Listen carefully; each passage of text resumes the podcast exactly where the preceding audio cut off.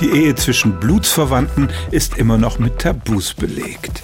Das gilt natürlich für die Heirat von Geschwistern, die ist bei uns verboten, aber die Natur hat es ja auch so eingerichtet, dass zwischen denen meistens keine sexuelle Anziehung besteht. Anders ist das zwischen Cousinen und Cousins, die können einander durchaus attraktiv finden und in den Ländern der Welt wird durchaus unterschiedlich damit umgegangen. Bei uns ist die Sache weitgehend tabuisiert, in manchen amerikanischen Bundesstaaten ist es glatt verboten, andererseits gibt es Länder in der arabischen Welt, in denen mehr als die Hälfte der Ehen zwischen zwischen engen Blutsverwandten geschlossen wird.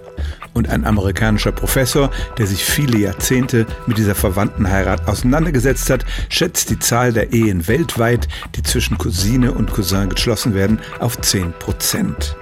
Ich habe an dieser Stelle schon mal die Frage behandelt, ob das denn gefährlich ist aus biologischen Gründen. Und die Wissenschaft geht davon aus, dass das Risiko auf genetische Fehlbildungen nur leicht erhöht ist, wenn Cousine und Cousin heiraten.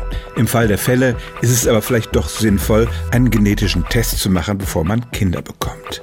Ansonsten steht der ehelichen Verbindung nichts im Wege und weltweit wird tatsächlich jede zehnte Ehe zwischen engen Blutsverwandten geschlossen.